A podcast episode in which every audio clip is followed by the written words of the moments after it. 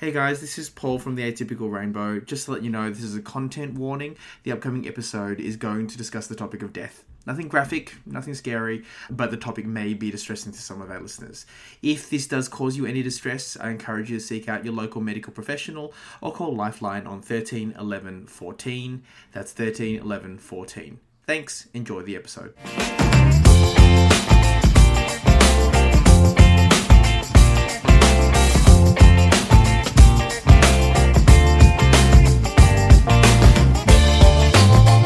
Welcome to the Atypical Rainbow. I'm Paul. And I'm Grant. And this is another episode in our series, Atypical Philosophy. Uh, now, where it has been a while since our last episode. We're sorry. It, things have been a little bit crazy uh, in our lives and, you know, here in Melbourne with all the lockdown. But that's kind of where today's topic is. I think we're in the second lockdown since we last did an episode. Oh, wow. There we go. So today's topic is death. So we recently had a death in the family, which was to some degree expected, to some degree unexpected.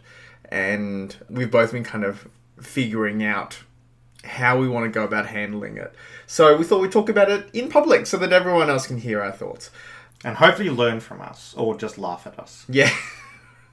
well, ho- hopefully, what we're experiencing is relatable. And I guess, uh, as always, I like to take the autistic perspective on it, which is um, I want to start talking about uh, obligations and expectations when it comes to the passing of someone that you know. So um, the the funeral in question happened on a weekday, and my immediate reaction was, "Why was it a weekday?" Um, and a, a, a friend of mine pointed out that they rarely ever are on the weekends. So I had to kind of reconcile between, well, you know, do I cancel on work and attend the funeral, or do I not? And um, invariably, I didn't actually. So if it had been a weekend, you would have gone. I think I would have, yeah. But that's the thing. It's not. This is what I had to try and reconcile within myself. It wasn't that I don't or didn't care about this person. Um, the the person in question, I wasn't super close to them. Uh, like we weren't the best of friends by any means, but I liked them. Uh, we spent time together and we enjoyed each other's company. And uh, I think, but we hadn't actually spoken for a number of years um, for for various reasons, uh, and it, it wasn't that we stopped liking each other. It's just we kind of grew apart. Yeah, and I think it. There's a lot of people I haven't seen for a couple of years because of COVID. Yeah, yeah. So I had to kind of figure, well, how how much did I uh, want to be there? I think that if it was someone who I was closer to, I would have had no hesitation about cancelling on work. But because of the sort of distant relationship I had with this particular person, I had to think, well, is cancelling my appointments the right thing to do? You know, the the wait list to, to see me currently is two months. So if I cancel this person, I'd have to either try to find a way to, you know, um, backload the rest of my week so I was super busy, or I just kind of didn't go. And I think for me, um, I always I've always found grief to be a very personal experience. I've, I've never felt comfortable in funerals. The first one I can remember, which wasn't the first one I'd been to actually, was my dad's when when he died when I was fourteen, and that whole experience was a bit of a, a blur. But I just I, I felt like I felt really exposed, and I felt really on show, and I hated that. There was there was one point, um, and you can read the full story in my little short story, and you can't. Um, no, in Growing Up Asian in Australia, that's what it's called. Uh, where I talk about how the videographer, there was a videographer at the funeral, which to me sounds a little bit morbid, but is a, is a very normal thing. Um, came out and found me while I was crying. I, I was out in the car parking lot, sitting on my own, holding a picture of my dad, and I was just like, uh, this was fourteen. I was just absolutely distraught, and this guy just came and videotaped me crying. Like he just it it felt horrible. Thankfully, I had an uncle who just like shoot him away and told him to piss off. But I I don't I think after that I just kind of I felt like grief is something that I just want to do myself, and I want to do it in my own way. And I've I just I've never particularly felt comfortable in funerals. Not that I think anyone feels comfortable in funerals, but I think that that I always have to think about how do I want to process my feelings, and does that necessarily need to be in a public forum, and how much am I t- attending the funeral because I think everyone else thinks I should. Yeah, which is fair enough. I have to say, I don't come across many videographers at funerals. So I don't know how common it actually is. Well, didn't your grandfather have? There was videotapes of the eulogies, but I I don't think there was anyone being videotaped in the car park. Mm, I think it was just a set camera. They just recorded the funeral, Okay. which is just you know re- literally recording the people who are standing up there in front of everyone talking. I don't think it was like a wedding photographer going around like trying to get testimonies out of random people. Yeah, I did think it was a little bit strange. Yeah, it does sound like a strange experience. And yeah, I think the last couple of funerals I've been to haven't been recorded at all. Mm. Yeah, not even like the eulogies weren't even recorded. Yeah. Yeah, I think like my personal philosophy when it comes to funeral attendance is that everyone should make their own decision, and that you should never judge anyone when it comes to whether they attend or do not attend a funeral. I do tend to attend funerals of people I was close to.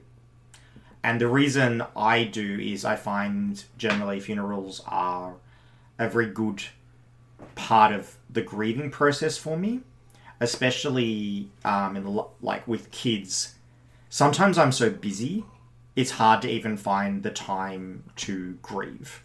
So having a set amount of time where I go and I actually grieve and I actually cry at the funeral is important to get out that pent up emotion for me. But that's that's just my reason. Like I think everyone has different reasons, um, but I don't think anyone should ever be judged for not attending a funeral. I guess would you judge someone for attending a funeral? Well, Probably not. Well, no, it depends. I mean, uh, admittedly, I'm going to base this off TV and not off real life. But you know, if you were the mistress, But the mistress of the ladder more. I think people are mean to mistresses. I think people are very much like, I hate that woman because, you know, she's the mistress. But they're really forgiving of the guy who's the one cheating. That's- I've always felt like it's very unfair on the mistress. yeah, I, I feel like we're deviating or slightly away from the topic of, of death and more onto TV soap operas. Yes. Um, I guess if you attended a funeral just to throw yourself into the open grave, um, I there could be some judgment on, you know, But it also depends on the family dynamics as well. Like if there's been tension within the family, if there's been fighting, if there's uh, I don't know a marriage that people thought was they didn't agree with. Like I think there is not that to say the judgment is appropriate, but I think that it happens, and I, that's why for me. Um, I find that family gatherings are inherently a source of social anxiety because family is one of those things where everyone's like, "But you should go, your family," even though you might all hate each other and like it's a, it's not an enjoyable event for anyone. But all of a sudden, you're just doing a bunch of stuff because of obligation. Whether Yeah. you know, that's that doesn't make me feel good at all. And that, that is something that we have tried to um, avoid. Like, we purposely tried to avoid going to things just for obligation's sake. Hmm.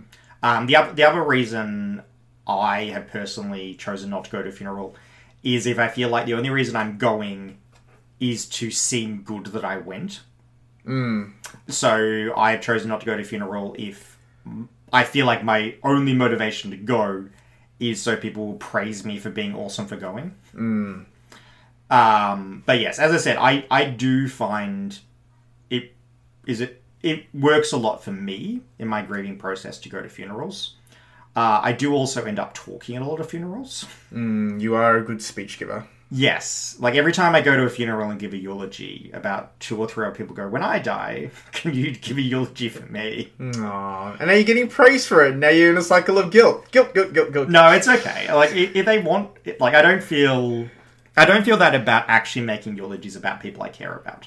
Um, and it's weird. Like you do kind of sometimes feel like you're going to the funeral for the person who's dead, but They're dead. what do they know? Yeah, they're not going to realize that you're there. Unless like without going into some sort of religious. thing. Yeah, yeah. Um, I, I, yeah, I think even if you were religious, I don't think you go, oh, that person's just going to be angry in heaven. Like heaven, heaven's perfect, except they get angry that you didn't turn to their funeral, and it ruins heaven for them. I don't know though. Like guilt can extend really far. Like honestly. Well, actually, I guess you did get brought I grew, I Catholic. grew Catholic. Believe me, everything comes with guilt. Yes. So you do the right thing because someone somewhere out there, whether it be God or a person or an angel or whatever, will judge you. But yes, I think that's a weird version of heaven where it gets ruined by someone not turning up to your funeral and you having un- unending rage at them for not turning up to your funeral. Yeah, but I mean, really, a lot of these um, overly moralistic religions are all about how to control your behavior through any means necessary. So if guilt works, it works. Yeah, that is true. I don't feel that guilt. I don't imagine you feel that guilt. No.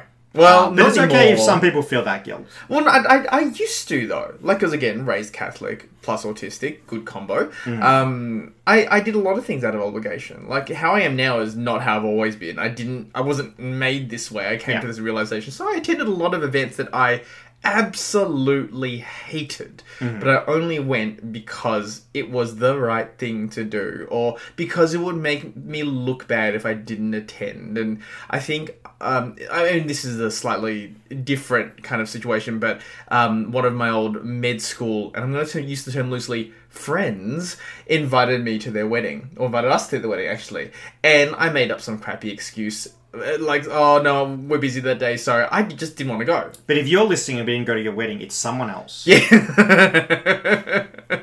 yeah, yeah, that was excuse was legit. That was completely legit. Yeah, We when your wedding day. legit Yeah. reason was someone else. Um, I I can't remember where I read it or heard it. Um, but this, I remember hearing this quote, which is "No is a complete sentence." Yeah. And like, I'm, it's not an original quote. I'm sure it's been around for ages, but someone said it somewhere. I think you know what? I think it was the Michelle Laurie um, Buddhism for the unbelievably busy. I think she mentioned it in there. Um, but yeah, and that that statement stuck with me. Now I, I'm not good at it. I still can't just say no and then end it there. I always feel like I have to justify why. Um, but that sentence made a lot of sense to me, and so in a situation where I actually don't know if I would feel comfortable um, yeah, I feel like at least now I'm more empowered to say no. Whereas, you know, even in my 20s, I would definitely not have said no. I would have said, okay, cool, and just done it to save face and hated every minute of it. Yeah, I, I can see the difference in you in the last decade. Mm. That you have actually changed. Yeah. Um, like, I think you still worry that you'll be judged. Oh, yeah. like, for sure. you were worried about being judged with this funeral. Mm, absolutely. Um, but it wasn't such a big deal that you were worried that you actually just went to the funeral to avoid and, the and possibility. and weirdly, it ended up being working out okay because because I hadn't decided whether I was going to go or told anyone. I wasn't on the list, so even if I'd gone, I would have been stuck outside. In the I wasn't on the list either. Yeah. I had to trade places with someone who didn't turn up. Yeah. I had a, a, a bit of an odd funeral experience. So my best friend's dad died a few years ago. And um, I attended the funeral partly because you know I, I this, he's been my best friend since we were twelve, so I, I've known his dad. But you know it wasn't like I was visiting his dad regularly. We weren't the closest, but he was always a really good guy, and I was predominantly there to support my friend. Yeah. Except what I failed to kind of process was that it was going to be me and like 30 other people who are all kind of being there supportive and trying to be nice and all that. So my role there was kind of superfluous. So I actually spent most of the time thinking, what the hell am I doing here? Like, I've had my sadness. I am sad that it happened, but I'm really here for my friend. But everyone was there for him, and he had to do the host thing. He had to go around, talk to all the family members, see how they're going, and Yeah. and so I'm like, I, I, I don't know what's going on. So I ended up uh, hanging out with some of his friends, and they were lovely enough, but they all knew each other, and I wasn't really involved. So I just ended up spending, like, literally standing on the outside of a circle, just kind of watching other people socialize. It was really frustrating. But then I was like, but I'm he- I'm not. That's not the point of being here. I'm not here to socialize. I'm here to be there for my friend. But I wasn't doing that either. So what the hell are they doing there at all? It just became this cycle of frustration. Yeah, it's it's hard. I think that everyone like it's important for people to have support people, Hmm. um, but they probably only need one. Um, and generally, if someone has a partner, their partner could be that support person. Yeah. Like um, before I met you, I went to a funeral. My best friend, I basically asked my best friend to come as my support person.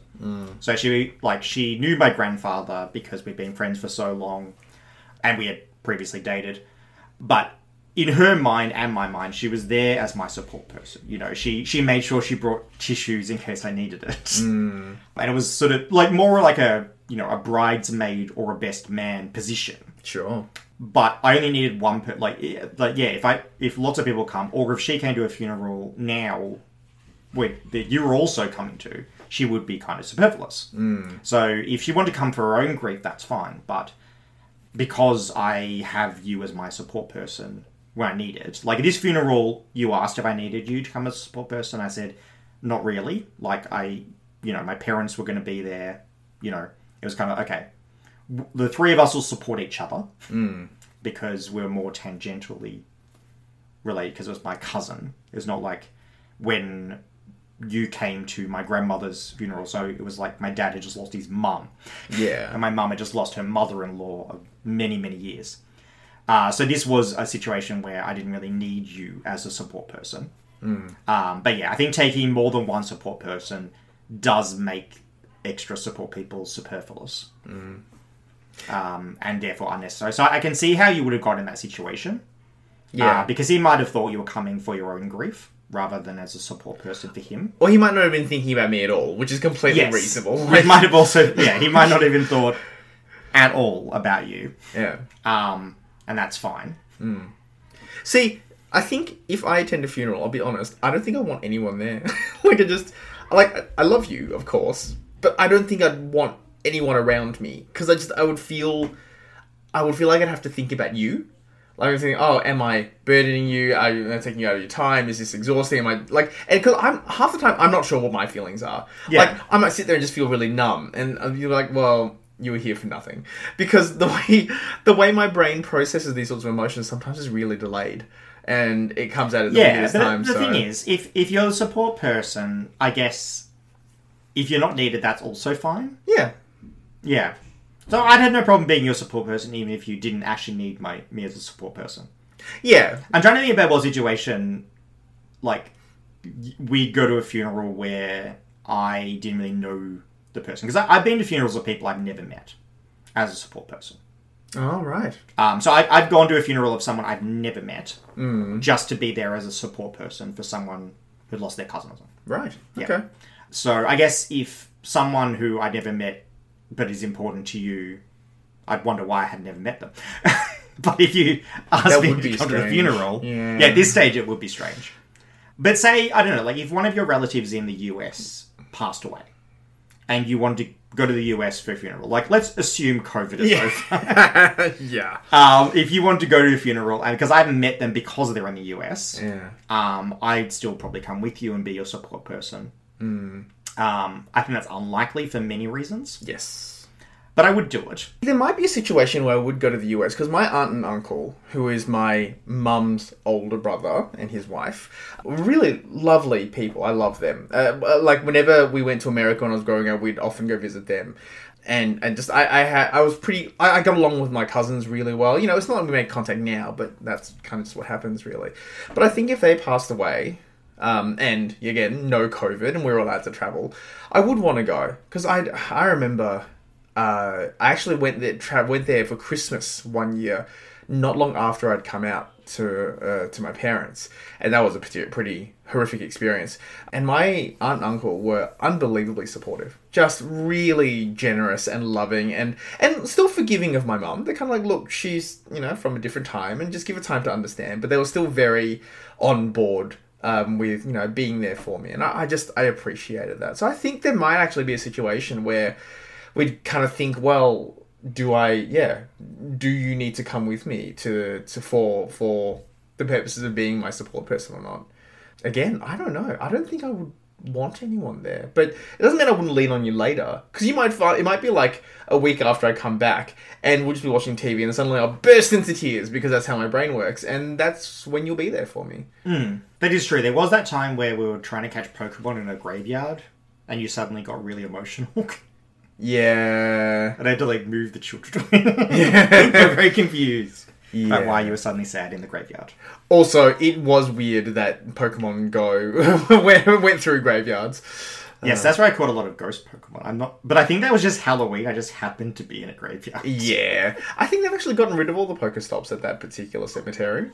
Anyway, so the other thing, I guess, since we're talking about expressing emotions, is are you aware of how you're behaving at a funeral and whether other people are judging you for not being sad enough? Yes, like I, I did. I think this funeral was interesting because I was wearing a mask, So there was points where I wasn't even sure people realized who I was, and also I look a lot like my brothers. Mm. And I and because I was wearing the mask, I also wasn't wearing my glasses. Though I'm not sure people are used to me wearing the glasses anyway. Mm. Um, so like I I kind of told people randomly who I was because I wasn't sure they knew who I was. Mm. But yeah, I also I think the point where I cried at this funeral was maybe later than usual. Mm-hmm. Like I can't remember at what point I cried at my nan's funeral, but I know that basically as soon as I saw the coffin at my grandfather's funeral, I started crying. So that was like right at the start. Um, so this time I kind of cried during the photo montage with the music and stuff. Um, but I didn't cry like at the start or during. There was only one eulogy, but like during the eulogy. So, like, I think part of me was like, do they think I'm like, am I too stoic because I'm just saying this pair of eyes is not crying. But then I did cry. But then my mum's, but afterwards my mum's like, you can take the mask off, and I'm like, I don't know what it's going to look like because all my snot and tears have gone to the mask. So I'm like, I'm not sure I want to take the mask off because I'm not. Sh- I just was worried. I think all my facial hair would be full of snot. um, so I guess that's another judgment. But I guess they wouldn't judge me for not being sad enough if I was covered in snot. Indeed. They might just judge me for being disgusting. um, I didn't have my best friend there to hand me some tissues, so maybe I should have taken it with me. But yeah, I, I did. The thought crossed my mind, but I didn't give it space to really be a problem. Yeah, and I, I think sometimes it's it's easy to forget that in times like that, most people aren't thinking about you. like they're thinking about themselves and their own grief and Yeah, yeah. But I, I still I still do it because again, autistic mind. I'm like, what is the right way to be at a funeral? What is the right way to grieve? yeah. And I think the pro- the thing is there is no right way. So, and that's hard for an autistic mind to sort of come around to. And it's one of those things I think I have learned over time at funerals. Mm. And I think also doing a lot of eulogies and getting a lot of good feedback on the eulogies, I feel comfortable in a funeral area. So much to the point where, you know, I have considered multiple times working As a funeral As a director. funeral director. Yeah, which I think you could you could definitely do a good job of. Yeah, and like even my aunt has said that she can talk to me about the fact that she's going to die, where she can't talk to her kids because they're like, no, no, don't talk about it. And sometimes people just need to talk about end of life stuff, even if they're not sick. Yeah, Like a benefit is that I am comfortable to have respectful relationships around death and end of life with people. Mm. Yeah, so I, I- I feel like that is a strength I have. So I try to make the most use of that at the moment, you know, on a voluntary basis to help the people around me. But also, I thought, you know, it is something I might be able to turn into a career, possibly. But there's so many things I've thought about turning into careers. indeed. Yes. Um, I think what was particularly uh, interesting about your cousin's funeral is that, um, so so uh, I, I I I sort of spent time with them outside of just meeting them through you, and um, you know they they were always supportive and amazing and lovely, but COVID unfortunately brought out a side of them that I, in principle, am kind of averse to, which is the sort of anti-vaxxer, anti-masker kind of movement. Now they had the, their own motivations. They had their own reasons for being that way, but it it, it certainly made me kind of uncomfortable. And I, I and it's kind of sometimes I think like I, I do I do miss them, and I, I do I do kind of have good memories about them, but I don't know whether sort of because it'd been a while since we'd actually spoken. I don't know whether their recent foray into this sort of uh, protest field kind of ruins how I feel about them, and it would have made me feel very uncomfortable at the funeral. I could be, I wouldn't know how to feel really. Yeah, I think it can be a bit difficult, like with that sort of thing, because I think the problem was it was kind of a combination of the fact that we weren't seeing them in person in a nice situation. All we were seeing was social media posts that were basically like the worst thing for people to post on social media from your point of view. Yes. Like what something that you have struggled with on so many levels, the anti-vax thing, even before COVID Yeah. um, both just you know, people not, in your opinion, not looking after their children. Actually, I'm just going to say people not looking after their children. Yeah. but also as an autistic person and a parent of autistic kids, the entire, you know, conspiracy theory that has no basis around the fact that you and them would be autistic because you got vaccinated and because you vaccinated your children. Like it's something you did to them. Like it's just such a sore spot. Like it, nothing. Like you know, there's really nothing that they could poke you with that would be more painful than that. Yeah. Um, and being yeah, so being exposed only to that side of them for this you know last couple of years is difficult. It's difficult for me. And yeah, I know you have even stronger feelings about these things than I do. Yeah, but it, it's hard because again, I don't, I don't think of them, or didn't think of them as a bad person. Like I, well, I yeah, no, I don't, I don't, Uh, because I I knew who they were. I knew who they were in other aspects, and I think in in a in a really bizarre, almost a little bit too flippant kind of way, it makes me think of the um. Uh, the book Modern Romance by Aziz Ansari, talking about the idea how online dating has really uh, ruined our experience with relationships because what we what we do is we we take these sort of key facts looking for the perfect person, whereas what would have happened before is that we would have gotten to know the person as a whole, and so you know you can be more forgiving of someone someone's flaws or faults when you know them and when you have when you have built uh, an affection for them outside of those particular flaws, you know. And I think that's where the struggle is with this with your cousin because they were good. They were good people. Like they were kind and they were open and they were loving. And then this kind of came along, and I'm like, I don't know how to feel about that. I don't know how how it kind of gets to me, you know. I, d- I definitely get that. And yeah, it, it was probably the funeral that had the least positive effect on me of funerals. Mm. Like, normally, I, funerals give me a bit of closure. Whereas this one, I didn't feel like I, I got to grieve and take that time to just focus only on my grief, Yeah, not on, you know, what's happening with the kids. yeah, but yeah, it didn't give me a sort of this positive closure like other funerals have. And maybe also it's because most of the other funerals I've been to, or people I know, are people like of my like my grandparents. So, in a way, I found out all this cool stuff about what they did when they were young. Mm. Because to me, I'd only met them when they were like old, you Yeah. know, sixty. Whereas with a cousin, even though she was older than me, I had been around for a lot of the stuff. Like, you know, I remember when she had her child. yeah, So there was less of that finding out, you know, cool things. Like I found out my great grandmother at her funeral, I found out she'd made a dress for the Queen at the time, which I think was Elizabeth I's mother. Mm. And no one ever told me that. Mm.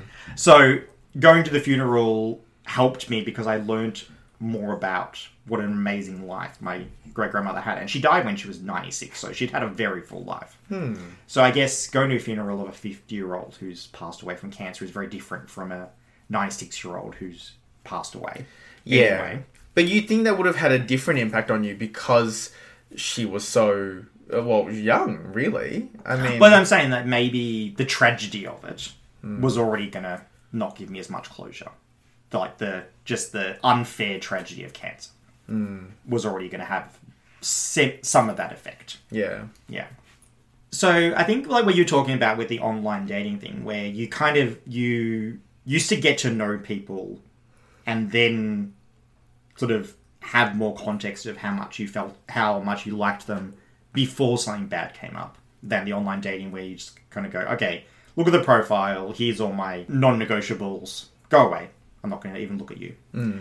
I think the idea of having someone who you have already liked start expressing views that if you met them at the point where they're expressing the views you wouldn't have given them the time of day is a really weird experience. Yeah, it's kind of what do you do when you've already decided that someone is your friend and supportive and whatever and then they do something that a stranger you would dismiss for doing Well- as someone you didn't have really have much to say to.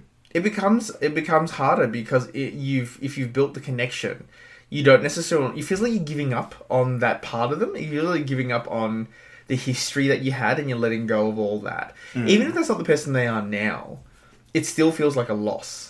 But it's it's almost like it's like a potential loss. It's this idea that maybe they'll be that person again, and I think that's that's a hard thing to reconcile. Yeah, and I think maybe because there's been a few people who COVID has affected the mental health of.